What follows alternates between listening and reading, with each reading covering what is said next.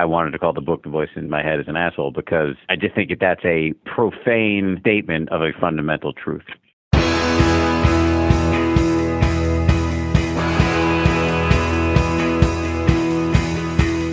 Welcome to The One You Feed.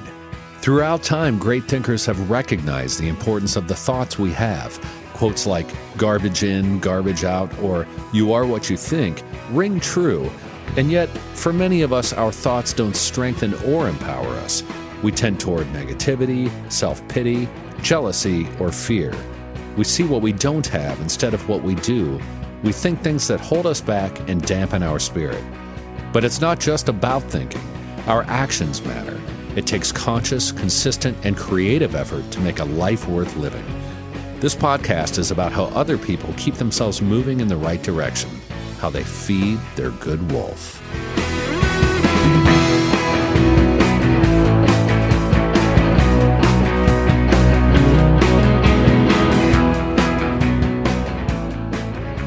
Welcome to the Scene to Scene podcast. I am your host, Valerie Complex. Today, I am chatting with Ji Young Yoo. Ji Young stars as co lead in the six part limited series Expats. I think I learn a little bit with every character that I play. I think usually I play a character and it causes enough introspection that I learn something about myself. I honestly can't gush enough about Freaky Tales. I'm so excited to share it with more people. If you like what you hear, be sure to review, like, and subscribe to the Scene to Scene podcast Thanks for joining us.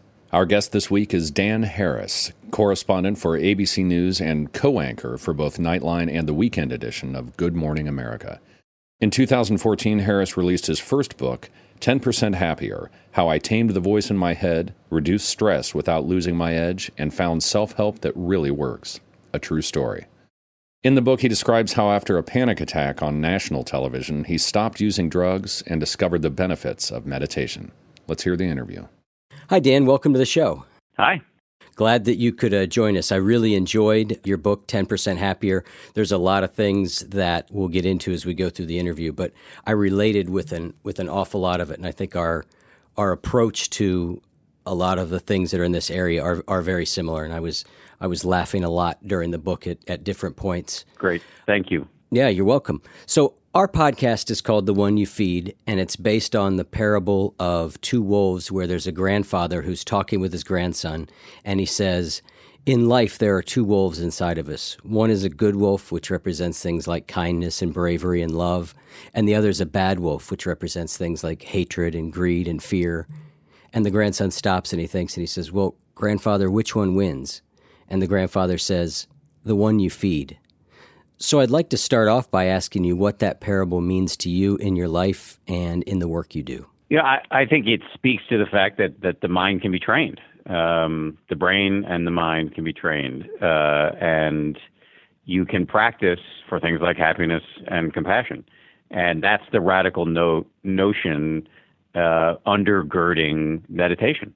Uh, that just as you go to the gym and uh, build your bicep. Uh, you can sit, close your eyes, and practice things. Uh, practice uh, to be happier or to be kinder or lots of other things, and um, and that there's science that backs this up, and you we see it in the brain scans. That we see that the areas of the brain associated with stress, the gray matter literally shrinks. The area associated associated with empathy and compassion, the gray matter literally grows.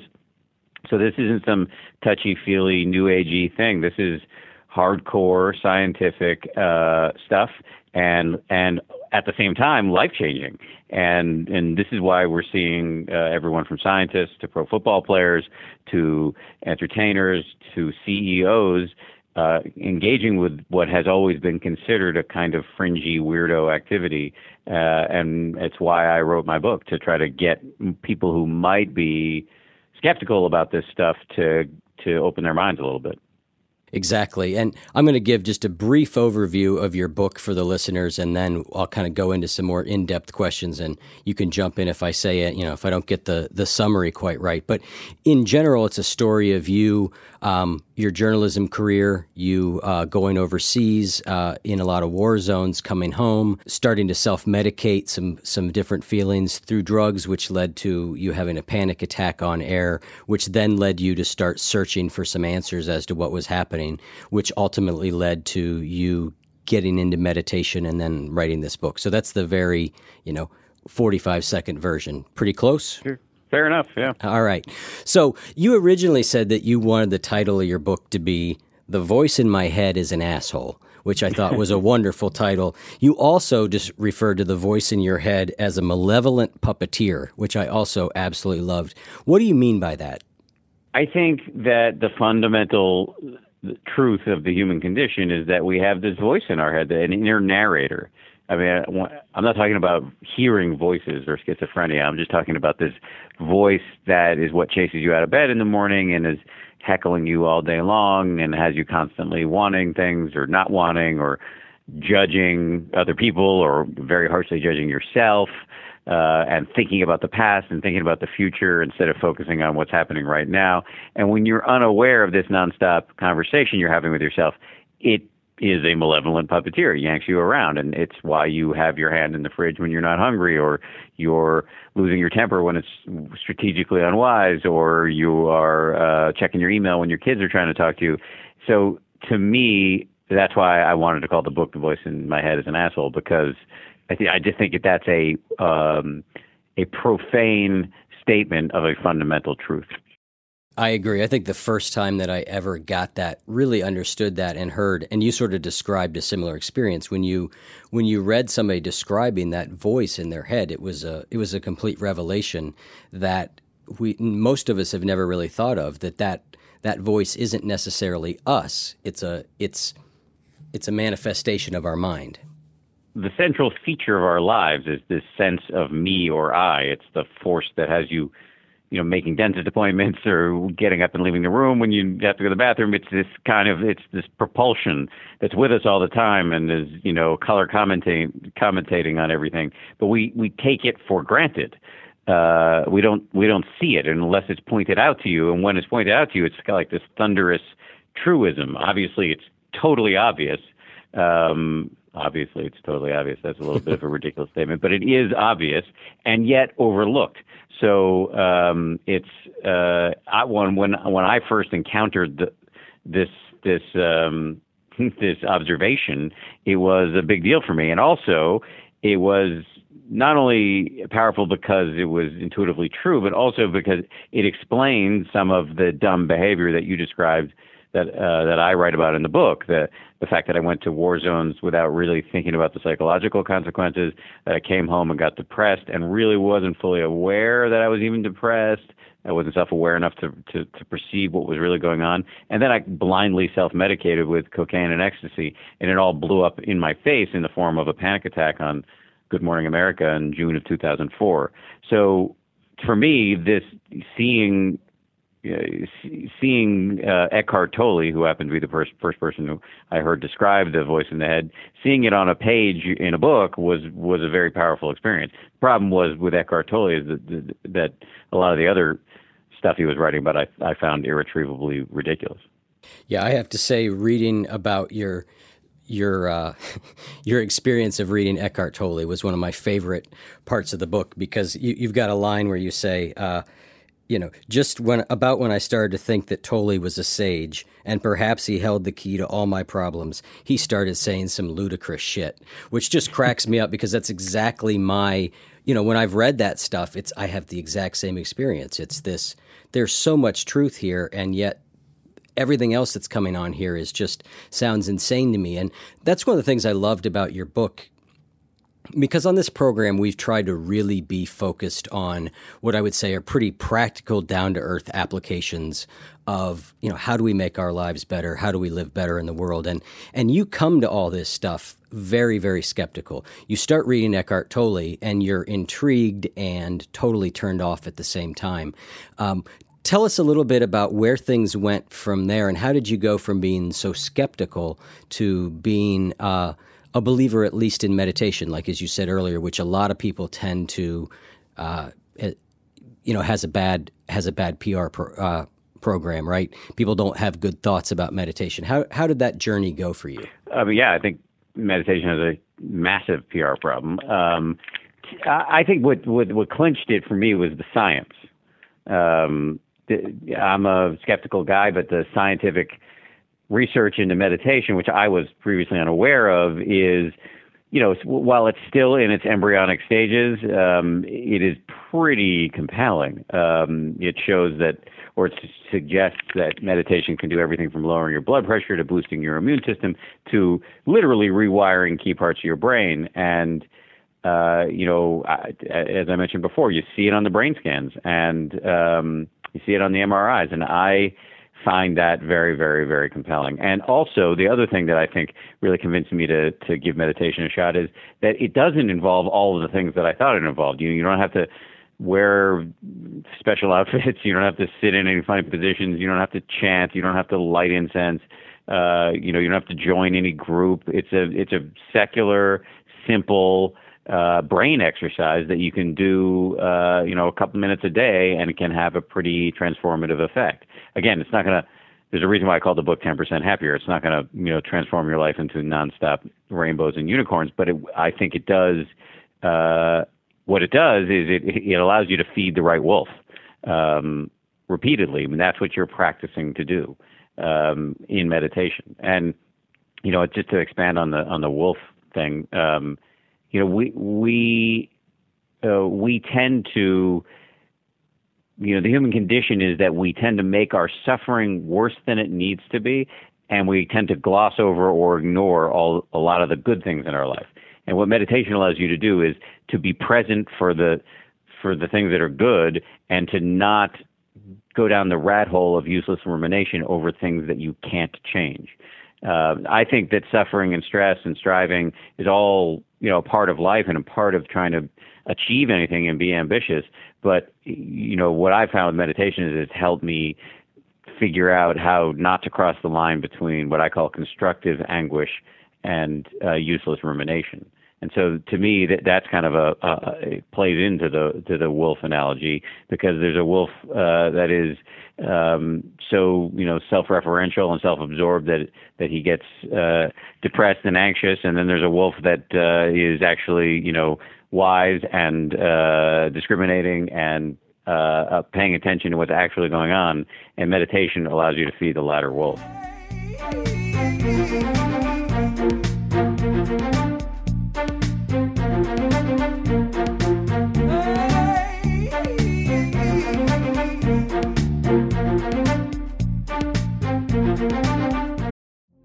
Witness the dawning of a new era in automotive luxury with a reveal unlike any other as Infiniti presents a new chapter in luxury, the premiere of the all new 2025 Infiniti QX80. Join us March 20th live from the edge at Hudson Yards in New York City, featuring an unforgettable performance by Grammy and Academy Award winning singer, songwriter, and composer, Jon Batiste. The all new Infiniti QX80 is unlike any luxury SUV you've ever seen. Smart enough to anticipate your needs, even before you do. Every line, curve, and detail was thoughtfully crafted so everything for every passenger feels just right. Don't miss it. Mark your calendars and be the first to see it March 20th at 7 p.m. Eastern, only on iHeartRadio's YouTube channel. Save the date at new-QX80.com. 2025 QX80 coming this summer. Hey, this is John Ridley. And this is Matt Carey, documentary editor at Deadline. And welcome to Doc Talk. John, we've got a hard hitting episode today. A lot of controversy well, maybe we should put the word controversy in quotes in the documentary field about the nominees for Best Documentary Feature. We're going to get into that with some amazing panelists. You get a shot, but the individuals behind every one of those images, they're complicated and they are human. This has been Doc Talk. Thank you. Great Thank conversation. You. We've talked on this on this show a lot, and I make the I like to make the distinction between pain, which is the normal things that happen to us in life that are unpleasant, and then suffering, which is sort of that, as you just described, it's that extra layer of stuff that we put over top of it, all the thinking we do about about what's happening, the feeling bad about feeling bad, or the stories that we tell ourselves around that. And one of the things you quoted in the book, Stephen Batchelor, who's a, a writer I really admire, and, and you said, the craving to be otherwise, to be elsewhere, permeated my whole life. Can you tell us more about what why you chose that quote and what it means to you? I just thought. I mean, I really like Stephen Batchelor. He's he wrote a book called Buddhism Without Beliefs. Uh, he's a self-described Buddhist atheist, which is kind of a um, redundant phrase because there is really no God. There is no God in, in Buddhism. So, um, but nonetheless, he's a he's a he, in a faith that is a very skeptical faith. Buddhism and is barely a faith at all. He's a super skeptical guy. So he's he's uh, I like him for a lot of reasons. Um, and he's really good at describing this tendency we, we have to be projecting into the future or reminiscing or, or ruminating on the past instead of focusing on where we are right now. Totally actually has a nice phrase here. He talk, talks about the background static of perpetual discontent. Um, that we just never, we're like colicky babies. We're never quite happy or okay with what's happening right now. We're always trying to get on to the next thing or we're idealizing uh, the past in some way uh, instead of fully inhabiting what's happening right now. Um, and I just found the way Batchelor wrote about it to be quite powerful and to be accurate in terms of my life. I mean, I I am in a in a dead, deadline dominated world and of journalism, and you know, so by by dint of uh, uh, of being in this kind of job, it kind of puts the the the human tendency to lurch forward to the next thing on steroids. And um, so I found that phrase very, very powerful. And I, I'm not saying I've cured myself of that tendency, but the the first step is admitting it. And uh, meditation is good for sort of just you know rubbing your nose in the tendency so that you can see it when you're doing it and you can back off. Yep. And I have a question for you uh, related to that. So you recently you recently, I guess within the last year or so, became uh, the anchor on Nightline, which is something you had wanted for a long time. And in your epilogue, you talk a little bit about how that's been satisfying. I'm curious if you think had you had you achieved that place without some of the work you've done on meditation, whether you would have had the same sort of experience of being dissatisfied with where things were, what they were, and be kind of looking to the next thing. Uh, you know, I have a conflicted view on on this tendency we have to never be satisfied because I think to a certain extent it's useful, right? Because the the those who achieve in society often are, you know, like oysters with that little bit of sand that irritates them and that turns into a pearl eventually. You know, like you're just never quite, to, you know, happy. I, I, I like that to a certain extent, but the th- the thing is, we take it too far, or I realized that I was taking it too far, and um, so I I I, I don't want to totally demean or degrade the the um, the the insatiability of the human of the human mind. But I do think that there's you've got to you've got to figure out how to draw the draw the line. You know, when is it useful to be pushing and pushing and pushing, and when is it not so useful? And for me, I've just gotten better at figuring that out. As it pertains to Nightline, um, you know, I, I it it was a uh, I think about this a lot now, especially with the book too. When you when you have something you've, you've probably heard this theory before, the, the set point theory, that we humans have a we have a set a happiness set point that, would, that good things can happen or bad things can happen. We tend to sort of gravitate over time back to our set point, and that that happened to me both with Nightline. I got the job and I was so excited, and then I just kind of gravitated back to my set point over time. And then with my book, you know, I worried. I worked on this book for four years, and I worried that it was going to suck, and and maybe it does suck, but it it ended up selling well, which was enormously thrilling.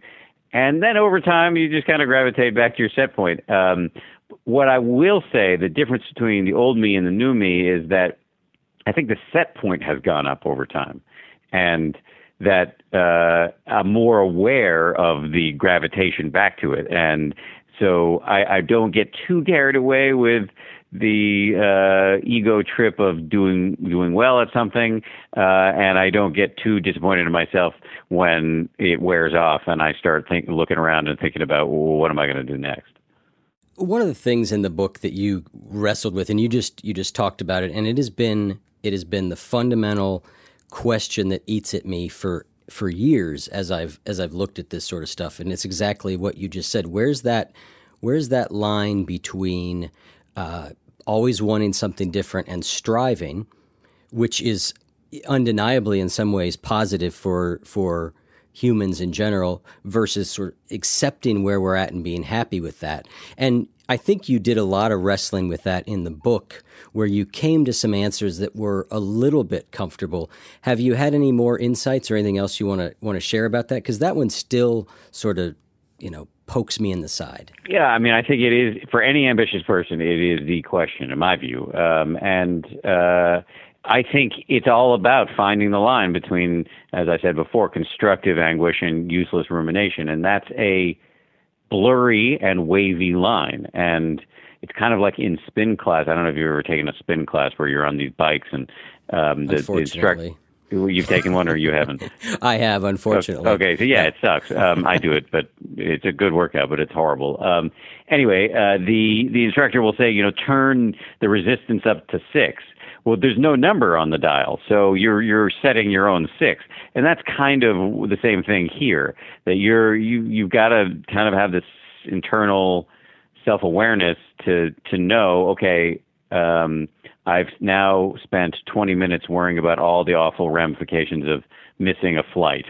Uh, can is, is it okay now to start thinking about something else? Yes, I think it is. Um, and and it's just a it's just an ongoing process. Uh, but for me, I just find it interesting to watch my mind in that way. You know that that that last statement is kind of a larger issue. Um, the the the the fact that when you become a meditator, you sort of objectify your mind in some ways. You you you um, you start to view it with some amusement and some in a, in a more dispassionate way. Um, but back to the, the ambition question, I just think that it's about figuring out how to when is it okay to be pushing, and pushing, and pushing, and when is it no longer useful. Yep. The other thing I've thought about with that is I've come from a position that always thinks that it's dissatisfaction or unhappiness or pain that that drives me forward to do things. And and I've thought more about could that motivation come from a different place or does it sometimes come from a different place? Not one of unhappiness, but one of I guess for lack of a better word, a a joy or an enjoyment of making and creating things. I think it can, you know, and I think it can come from both places. Um, you know, I've I found that when I've gone on meditation retreats, you know when the when I'm when I'm when the the amount of uh, discursive random thinking comes down because you're you're you know focusing on your breath for hours at a time. Um, I have many more good ideas. I'm often like running back to my room to scribble things down. Um, and and where is that coming from? It's not coming from a striving place, right? It's just coming from uh, getting out of your own way.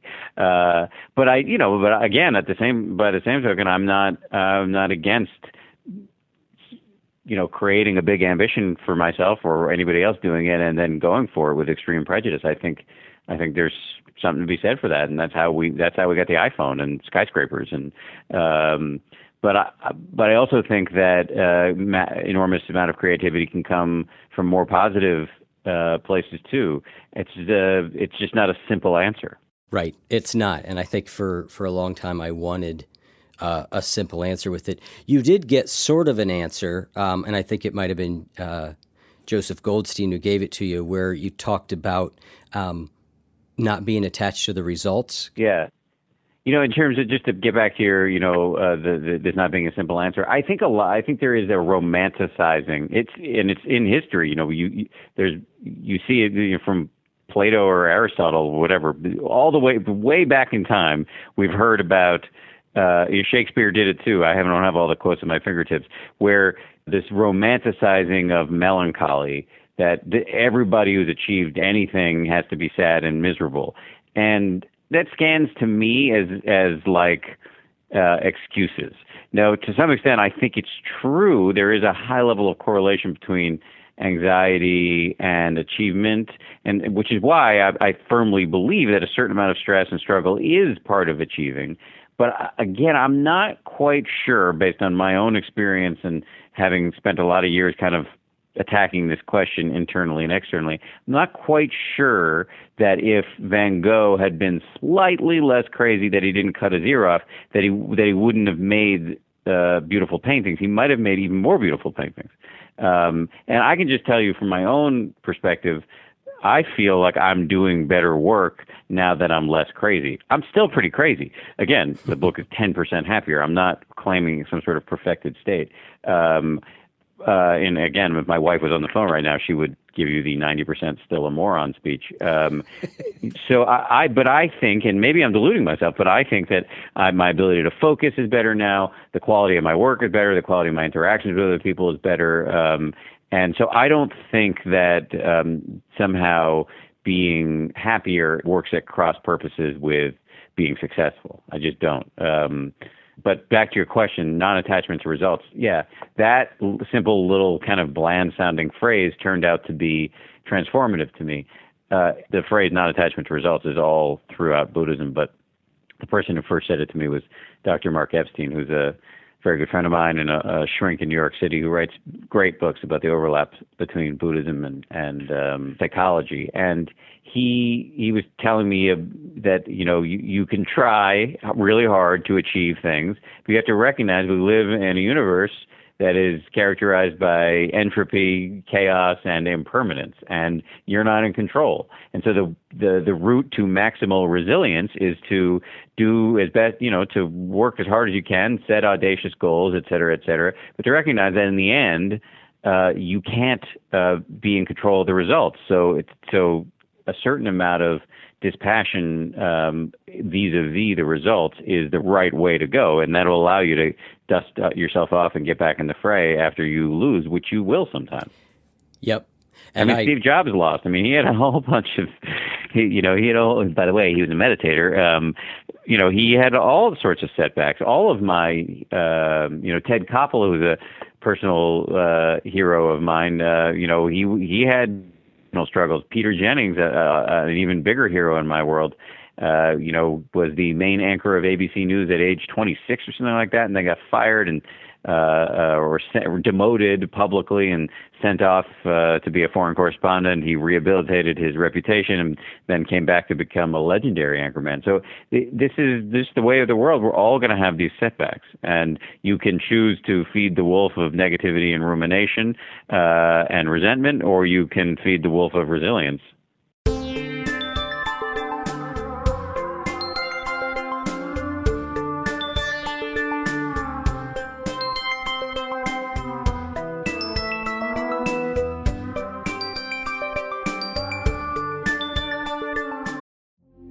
witness the dawning of a new era in automotive luxury with a reveal unlike any other as Infiniti presents a new chapter in luxury, the premiere of the all new 2025 Infiniti QX80.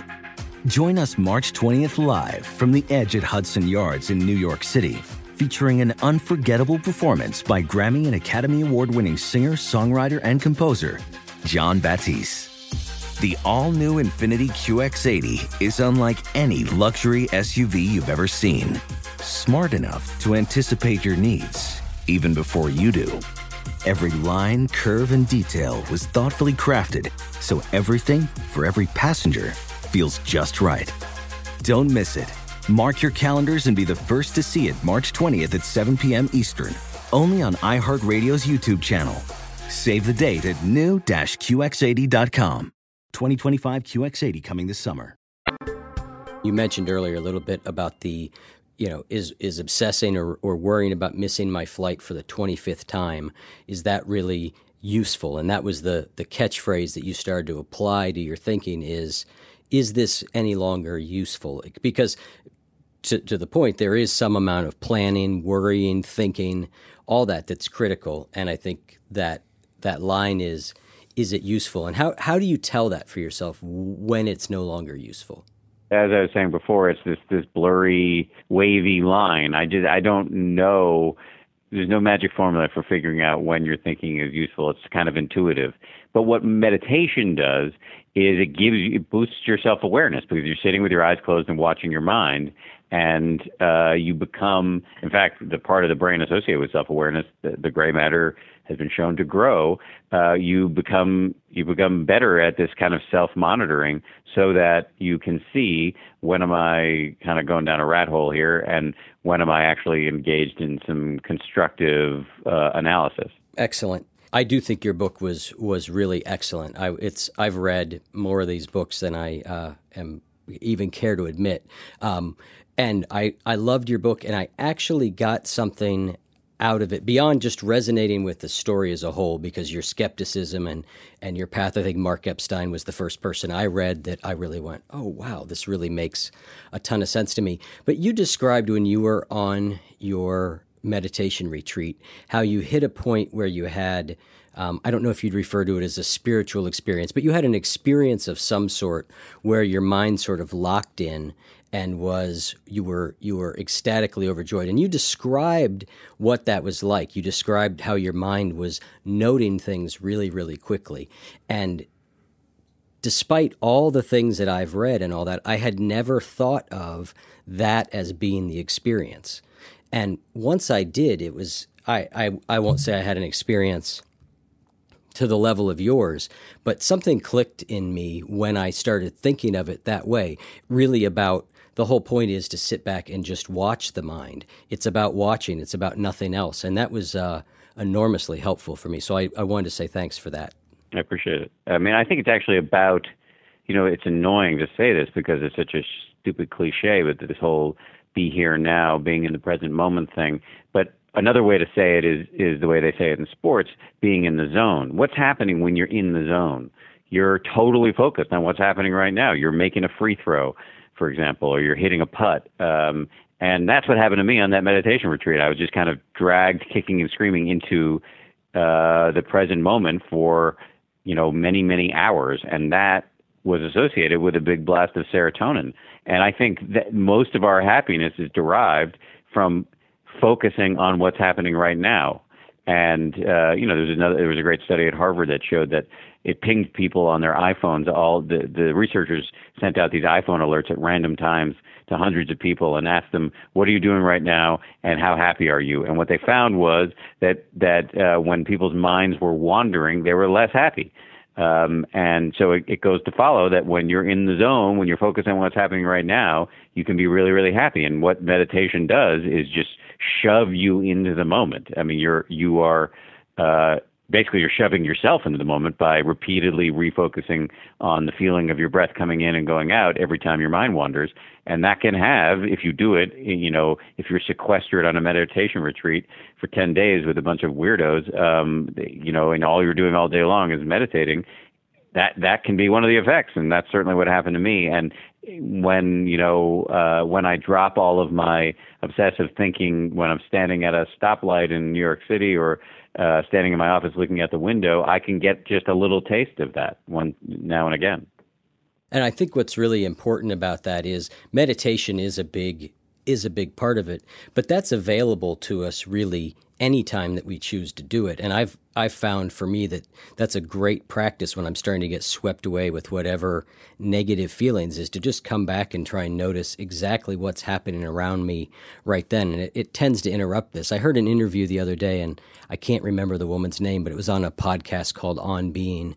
And she's studied mindfulness since the 70s, and she doesn't really advocate meditation so much. She's much more an advocate of, hey, you can at any minute just start paying attention to what's going on around you. And I think that's a, I found for myself that meditation is a real way to strengthen that muscle, but it's not the only place that it happens. Yeah, but I guess uh, you know I know who you're talking about. I, I don't remember her name, but I know who you're talking about. My I have never read her material, nor have I ever discussed this, so I'm going to say something that maybe I'll later regret. But I kind of disagree. I mean, I agree that yes, she's right. You can you can drop into the present moment. Anybody can, but it's really hard to do if you don't have this practice. It's kind of like going out and throwing a um, a, a 50 yard pass uh, in an NFL game if you've never done any practice uh, before. And med- what meditation does is just it, it just teaches you how to do it. You have a mechanism.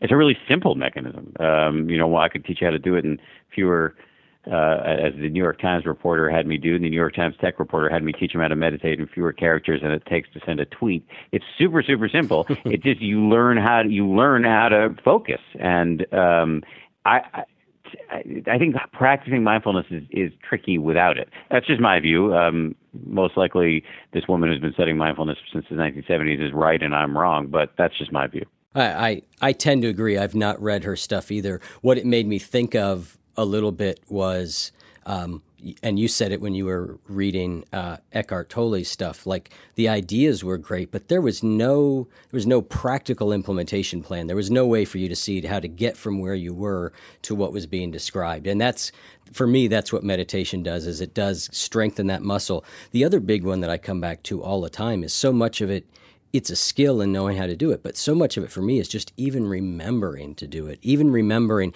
and that's i've said this you know listeners are probably tired of hearing it, but that's why I started the podcast was to remind myself to feed the good wolf, for example, because I've got a lot of the tools. It's remembering to use them on a regular basis. Well, the the one of the m- many meanings of mindfulness in the in the Buddha's ancient language of Pali, one of the meanings of the word is remembering. Um, and that's what the practice of meditation is is is getting lost and then remembering to refocus and uh, and w- what what you're doing in meditation is just training yourself to get to remember more frequently. And uh, you can do that with compassion. There's compassion meditation which which again just boosts your ability to remember not to be an asshole more frequently. And um, so remembering is great. And i that's why i think listening to podcasts reading good books it you know you're just infusing your life with this stuff so that when you get swept away you recover more quickly. Yep exactly. Uh, maybe the uh, not being an asshole compassion stuff. Chris do you want to maybe work on that a little bit? It's my host yeah I learned from you the best. All right.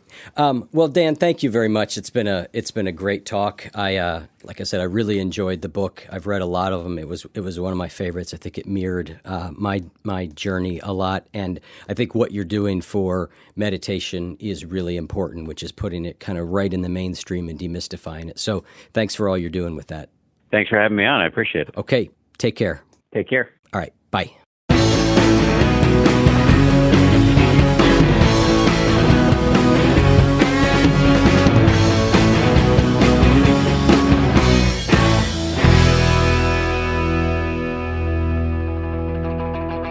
You can learn more about Dan Harris and this podcast at oneyoufeed.net slash Dan Harris.